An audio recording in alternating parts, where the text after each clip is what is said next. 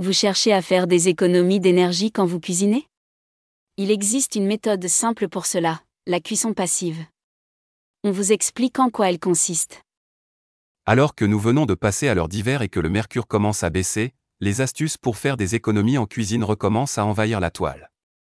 Parmi elles, celle de la cuisson passive. Inspirée du concept de logement passif, cette méthode toute simple consiste à porter de l'eau à ébullition dans une casserole ou une sauteuse, avant d'y plonger les aliments. On laisse cuire quelques minutes puis on coupe le feu ou la plaque d'électricité, tout en laissant le récipient sur la source de chaleur afin que les aliments continuent à cuire. Une astuce particulièrement efficace quand on prépare des pâtes. C'est d'ailleurs la raison pour laquelle le scientifique italien Giorgio Parisi, prix Nobel de physique 2021, a remis cette méthode au goût du jour. Loin de passer inaperçu, cette idée lui a attiré les foudres de ses compatriotes. À tel point que les médias ont qualifié l'affaire de pastaguette. La polémique n'a toutefois pas effrayé Barilla.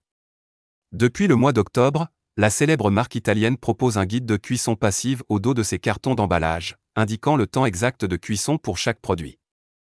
Mais la méthode ne s'applique pas seulement aux pâtes. Elle fonctionne également avec le riz, les légumes bouillis ou les lentilles, même si les temps de cuisson peuvent s'avérer plus longs.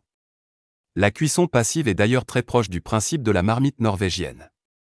Inventée en Norvège à la fin du 19e siècle, la méthode consiste à cuisiner avec un ustensile de cuisson, puis à le retirer du feu au bout de quelques minutes et le placer dans un caisson isolé, permettant ainsi de faire mijoter les aliments pendant plusieurs heures. Sachez que vous pouvez confectionner votre propre marmite norvégienne, par exemple en utilisant un caisson garni de paille ou une boîte recouverte d'une matière textile.